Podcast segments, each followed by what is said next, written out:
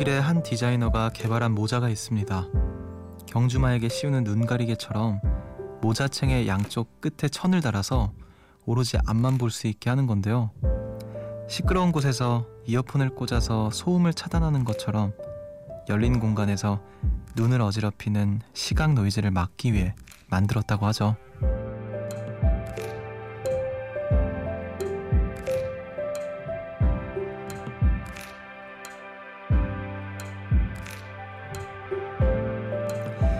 보이거나 들리진 않지만 마음속에도 소음이 가득합니다.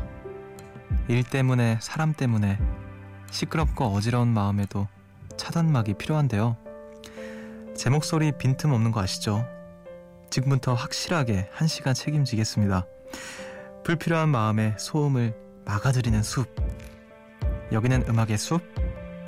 저는 숲을 걷는 정승환입니다.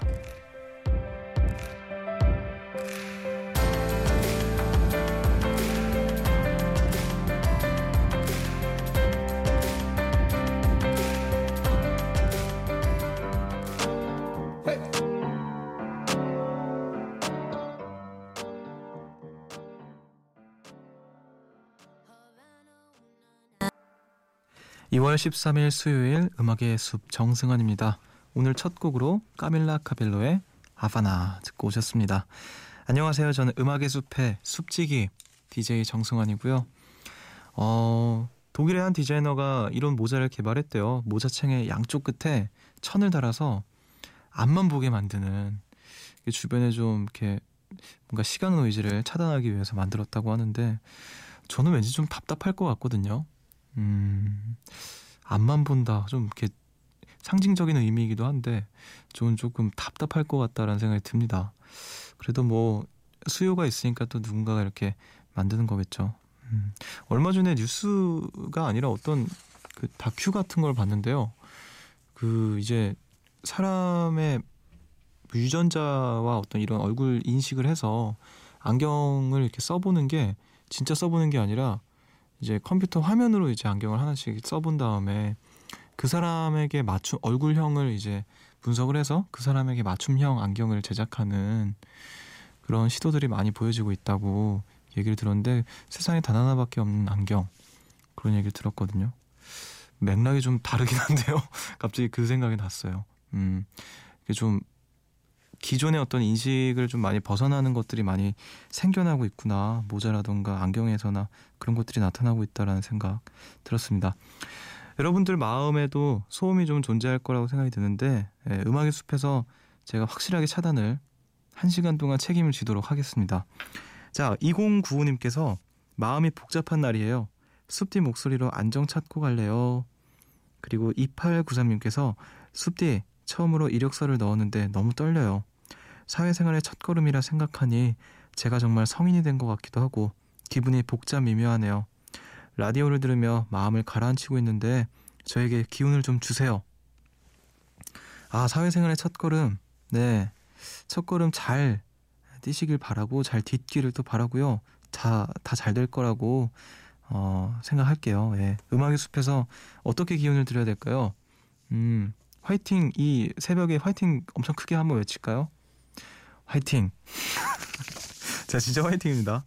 자, 1시간 동안 편안한 마음으로 함께 하시면, 함께 하시면서 여러분들이 하고 싶은 얘기와 또 듣고 싶은 노래들 마음껏, 정말 마음껏 보내주세요. 문자번호 샵 8000번, 짧은 건 50원, 긴 건 100원이고요. 미니는 무료입니다. 여러분은 지금 음악의 숲을 함께 걷고 계십니다.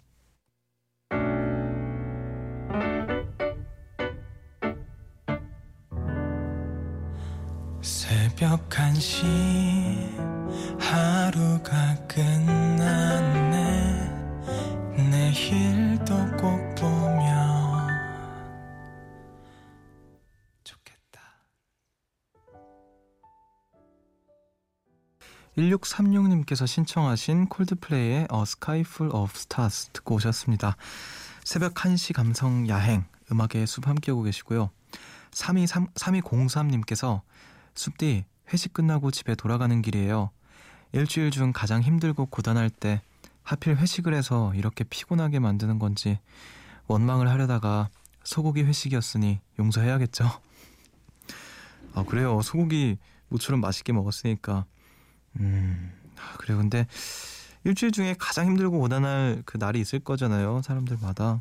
마침 그날에 또 하필 회식을 해서 그래도 소고기로 어느 정도 이렇게 회복했다고 생각하시면 좋을 것 같습니다. 네. 자, 3506님께서 회식하고 집에 와 피곤하지만 듣고 자야 할 것 같아서 눈 부릅뜨고 있어요. 이번에 좀 특이하게 회식 메뉴로 파스타와 스테이크, 리조또를 먹었답니다. 항상 갈비, 오리백숙 같은 것만 먹다가 칼질을 하게 되니까 기분이 이상하더라고요. 신선한 경험이었어요. 아, 이분도 회식을 하고 오셨네요. 요즘은 좀 회식 문화가 바뀌었다고도 하는 것 같은데 회식 자리에서 이제 이렇게 파스타 먹고 스테이크 썰어서 먹고 그러면은 되게 색다를 것도 같습니다. 저희도 뭐 회식 가끔 하는데 그 저희 라디오 팀 이제 회식하면은 아 근데 우리는 그래도 좀 색다르게 하긴 했던 것 같아요. 우리 막 빠도 갔고요. 그리고 뭐 그 꼼장어도 먹고 아 나름 다양하게 막국수도 먹고 네 다 제가 먹고 싶었던 것들인데 자 오늘 저에게 굉장히 좀 잘 맞춰주시는 자 눈 부릅뜨고 듣고 계시다고 하는데 예, 피곤하시면은 끝까지 듣고 주무시고요. 자 2893님께서 숲디 저희 집 근처에 가까운 노래방이 없어서 블루투스 마이크를 주문했는데요. 드디어 도착했어요. 신이 나서 바로 전원을 킨 다음 에코를 최대로 해서 노래를 불러봤답니다. 에코 덕분인지 제가 장난 아니게 잘 부르더라고요. 혼자서 진짜 무대에서 한 것처럼 고민형을 앞에 두고 이 포즈 저 포즈 팬 서비스까지 다 해봤네요. 정말 재밌어요. 와 이분은 거의 혼자 놀기 마스터네요. 고민형 앞에 두고 막 인사하고 뭐 끼도 부리고 막 그러셨나요? 상상하니까 약간 눈물 날라 그러는데 아 재밌었다니까 다행입니다. 에코 이제 에코라고 하잖아요. 그 리버브 이렇게 막 소리가 퍼지는 울리는 그거를 아주 빵빵하게 틀어놓으면은 아주 그냥 뭐 거의 가수가 된 것처럼 그렇게 들리기도 하는데 너무 이렇게 혼자 놀지 마시고요.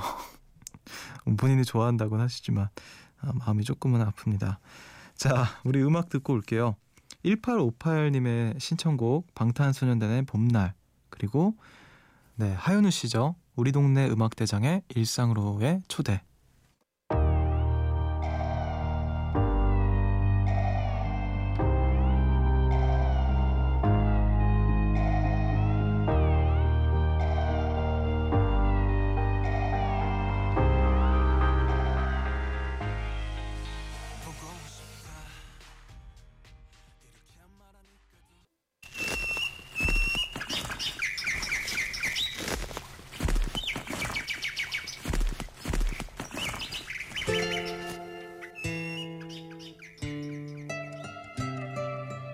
숲을 걷다 문득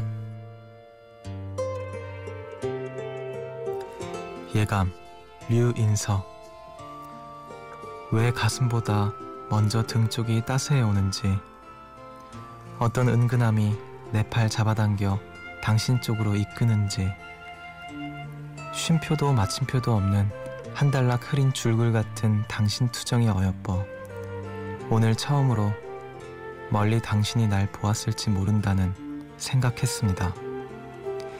우주로의 통로라 이른 몇 번의 전화는 번번이 그 외연의 광대무변에 놀라 갈피 없이 미끄러져 내리고 더러 싸르락 싸르락 당신 소리상자에 숨어있고 싶던 나는 우물로 가라앉아버린 별이 삼켜버린 우물이었지요.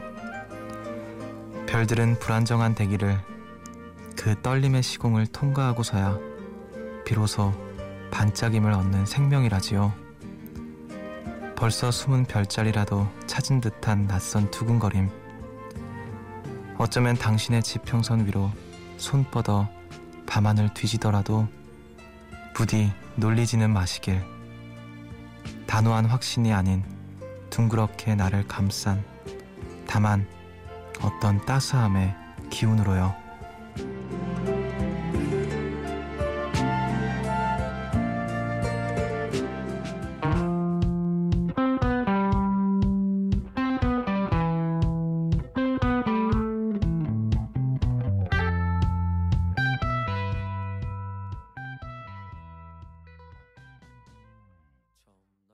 버스커버스커의 첫사랑 듣고 오셨습니다.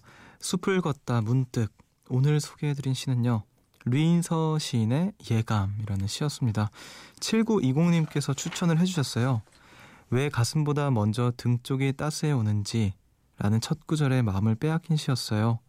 남자친구가 있을 땐 뒤에서 안아줄 때 참 좋았는데 이젠 그래줄 사람이 없어서 그런 따스한 기분이 간절한 밤입니다. 첫 구절에 이렇게 딱 마음을 뺏겨서 또 저희들께 추천을 해주셨습니다. 남자친구가 뒤에서 이렇게 안아줄 때 참 좋았다고 하시는데 그러게요. 저는 남자지만 누가 뒤에서 안아주셨으면 좋겠네요. 따스함이 간절한 우리 또 동지들, 네, 음악 들으면서 좀 이 슬픔을 달랠 수 있었으면 좋겠습니다. 기환희님의 신청곡이에요. 김나영의 가끔 내가.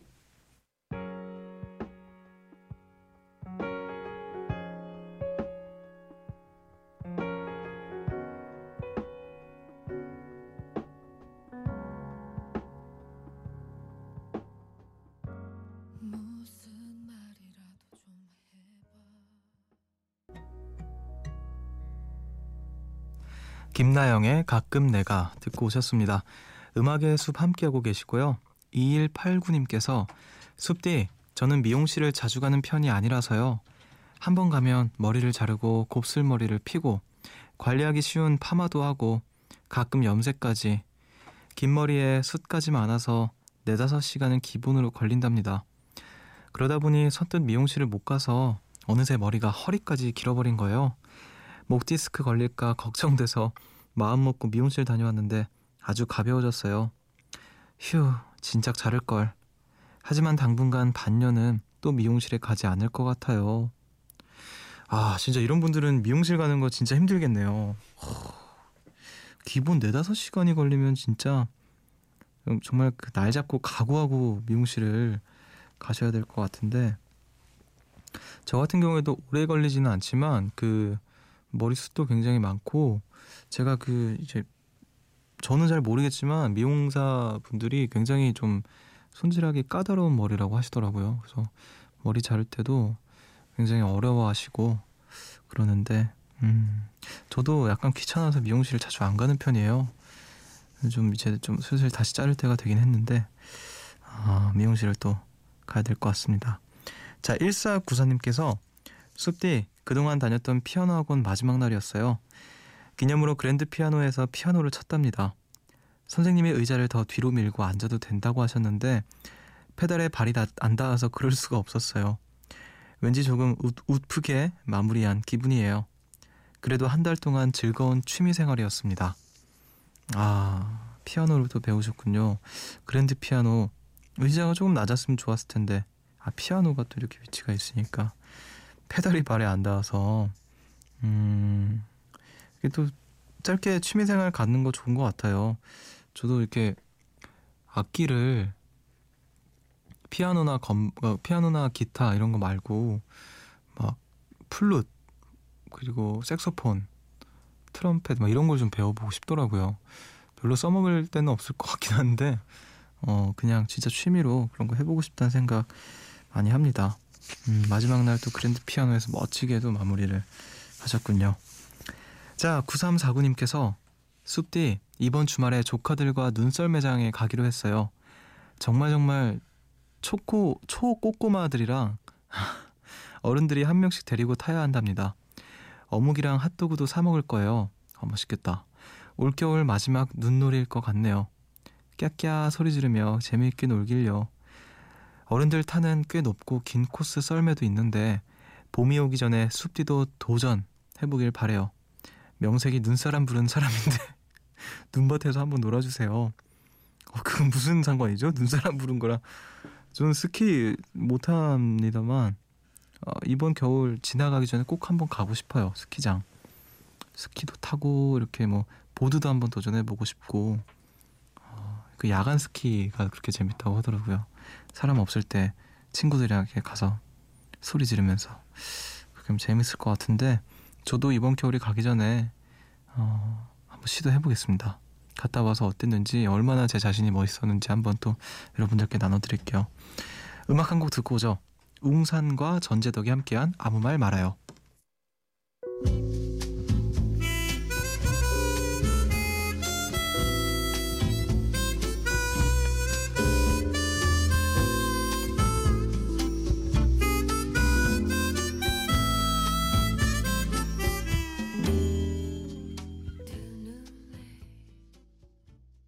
웅산과 전재덕의 아무 말 말아요 듣고 오셨습니다.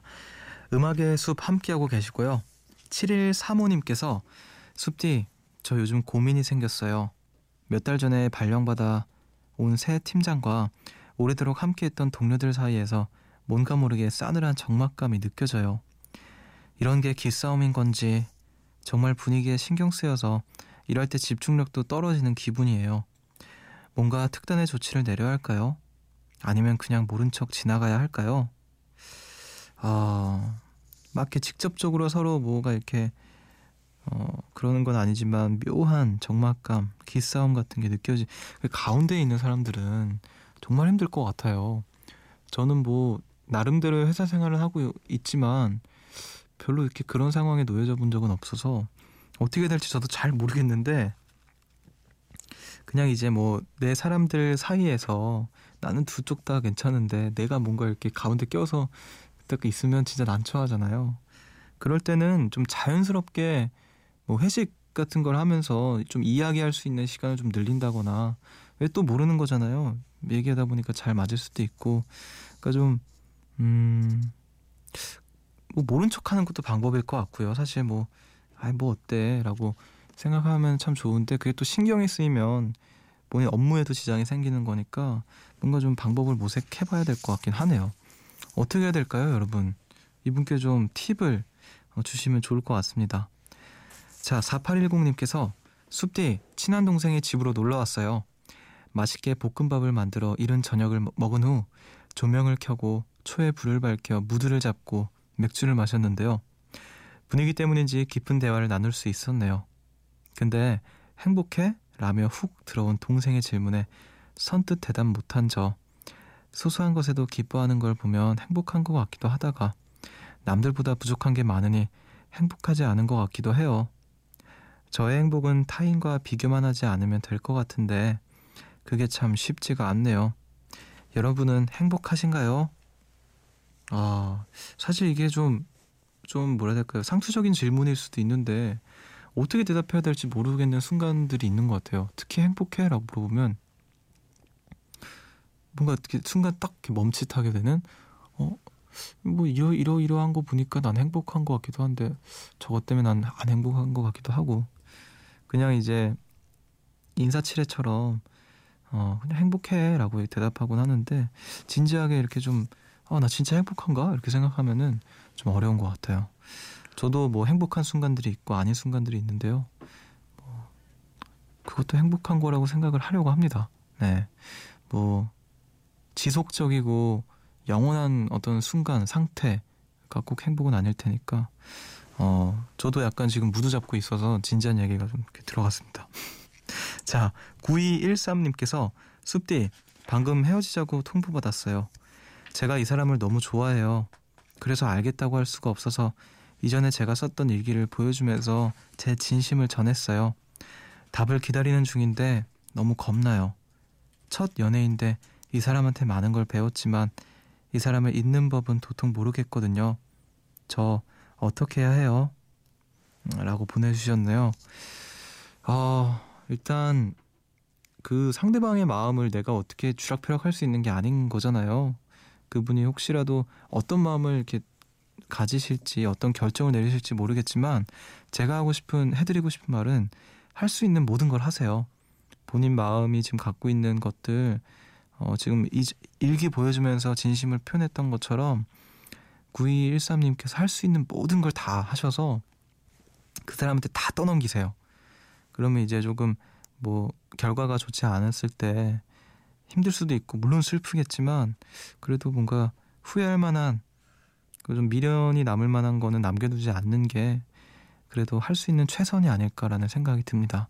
할 수 있는 모든 걸 해보시기를 바라고 잘 되시기를 또 바랄게요. 우리 음악 한 곡 더 듣고 올게요. 존 알렌의 노래입니다. In Your Light.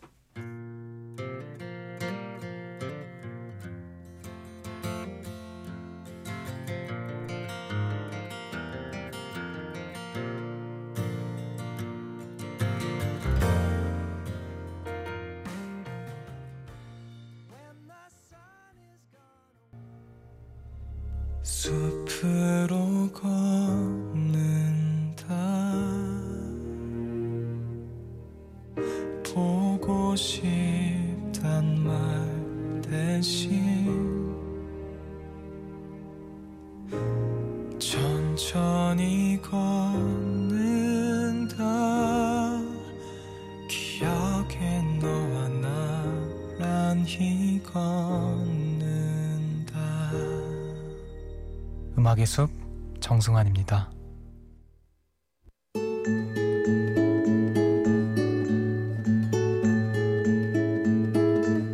숲의 노래.